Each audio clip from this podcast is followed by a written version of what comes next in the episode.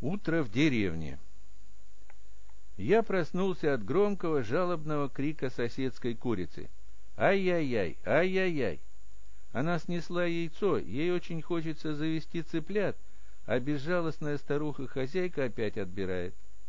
Курице до боли обидно, стонет ее материнское чувство, и она жалуется петуху. Но тот оказался жесткосердным эгоистом и никак не проявляет сочувствия. Он долго молчит, не обращая внимания на жалобы курицы, а затем, по-видимому, найдя червяка, громко и победоносно объявляет об этом своему гарему. «Кукареку! Все ко мне!» Я лежу и блаженствую, прислушиваюсь к куриному разговору, так не хочется открывать глаза. Со стороны нашего умывальника послышался голос нахальной сороки. «Чи-чи-чи! Чи-чи-чи!» Наверняка хвастает подругам, что обнаружила забытый кусок мыла. Сейчас утащит воровка. Она это проделывала уже не один раз. Надо бы поискать ее гнездо, там можно найти много интересного, лениво думаю я. Стоит жаркое и душное начало августа.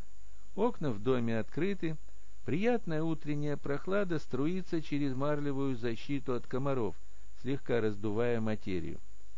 Просыпается спящая рядом со мной в своем ящике-лежанке моя собака, красный ирландский сетер Гера. Потягивается, зевает, широко раскрывает рот, демонстрируя прекрасные белые зубы, и издает звуки, похожие на кошачье мурлыканье. Она тоже не прочь еще понежиться в постели. Я делаю вид, что сплю и никак не реагирую.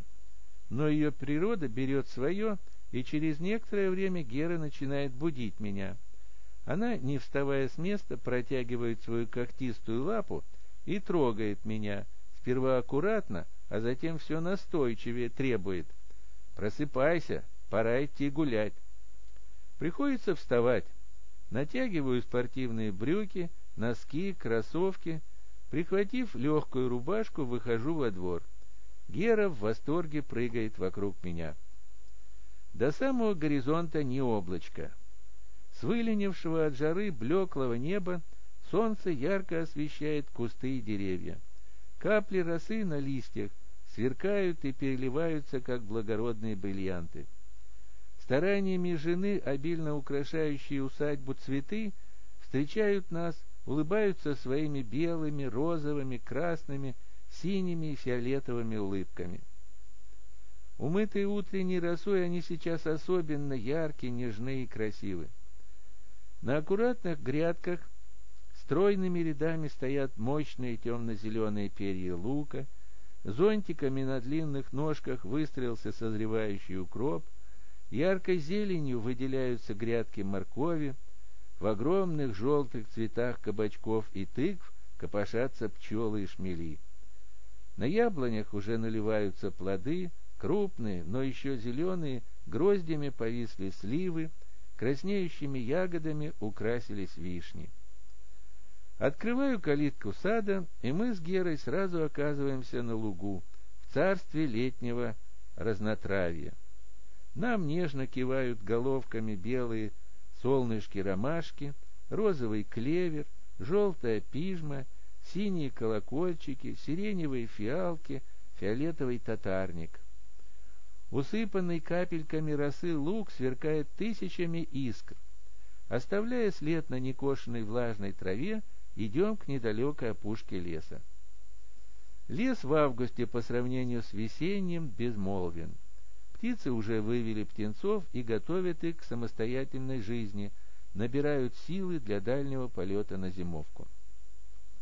Я иду вдоль опушки, представляя собаке возможность проявить свои охотничьи качества. Вся мокрая от росы, как и положено легавой, Гера бодрым аллюром носится правильным челоком впереди меня в надежде поймать такой приятный ей запах дичи.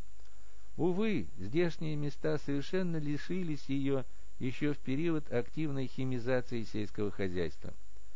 Давно исчезла серая куропатка, дупель, перепел, кроншнеп. Даже карастель стал большой редкостью. Я-то хорошо знаю, что все старания Геры сегодня напрасны. Но что это? из-за леса донесся тональностью очень напоминающий человеческий звук. Гера замирает. Примерно таким свистом я даю ей команду ко мне. «Фиу! Фиу!» слышится из леса. Это подает голос самец Иволги. Успокаиваю собаку и приказываю ей продолжать поиск, а сам начинаю беседу с Иволгой, по возможности повторяя ее музыкальные фразы. Голос у самца Иволги громкий, чистый, сочный, фразы однообразные и несложны. Он как бы говорит «Ты кто? Ты кто? Лети ко мне, лети ко мне». К сожалению, я не могу оправдать его надежды на общение и только дразню его.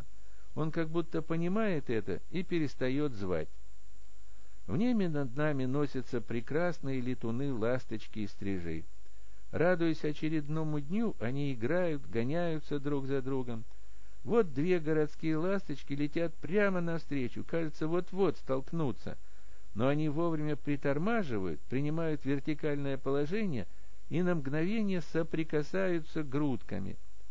Может быть, я являюсь свидетелем встречи в небе матери и ее подросшего птенца, сопровождаемой, как и у людей, поцелуем.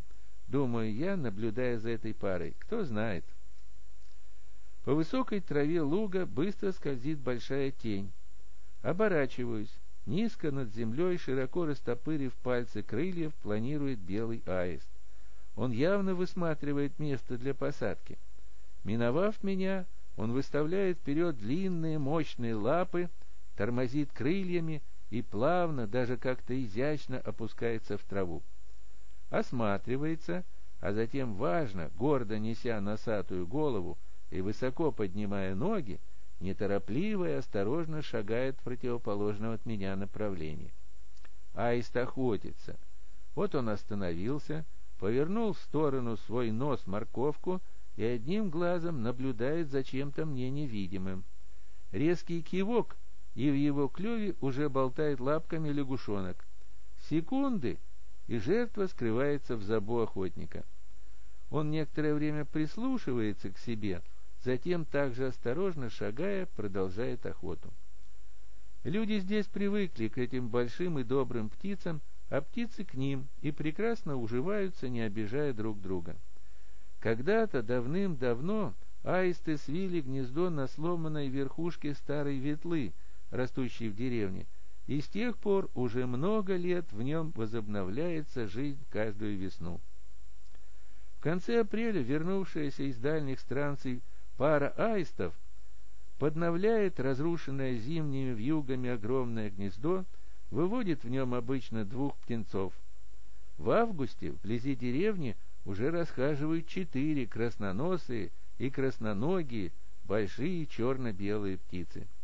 В это же время начинаются их спортивные тренировки.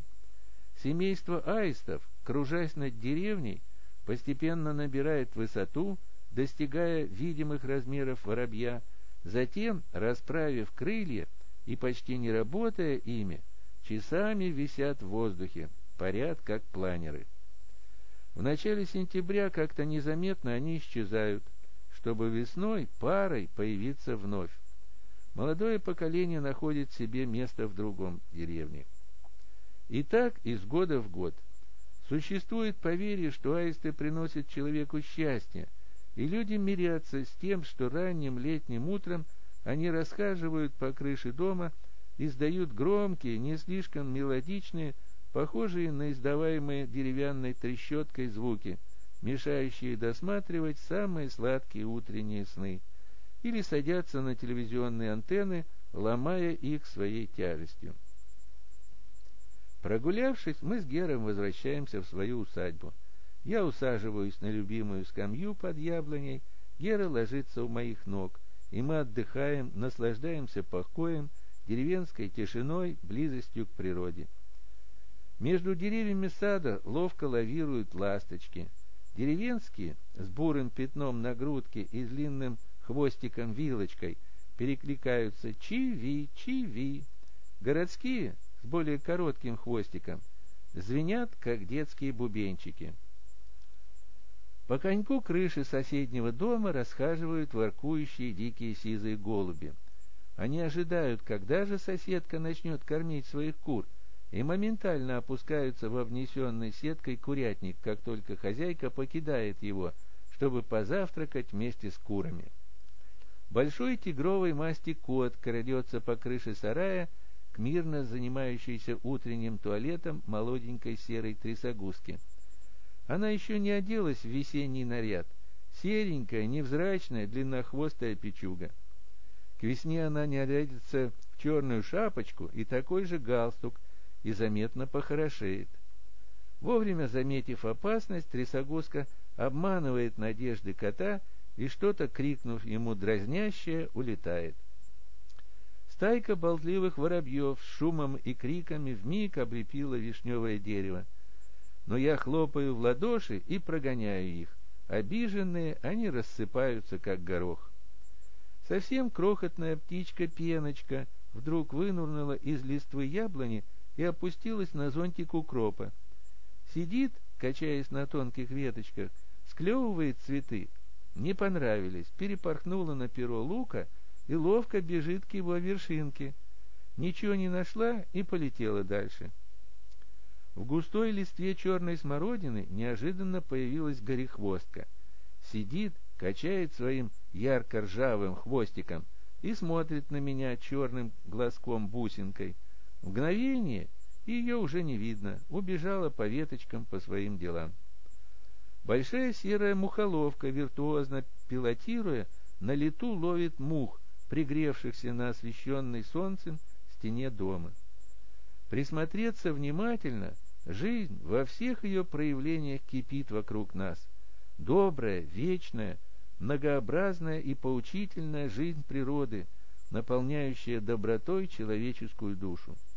Может быть, человек и стал теперь таким жестоким и черствым, что по мере развития нынешней городской цивилизации все меньше и меньше общается с первозданной природой.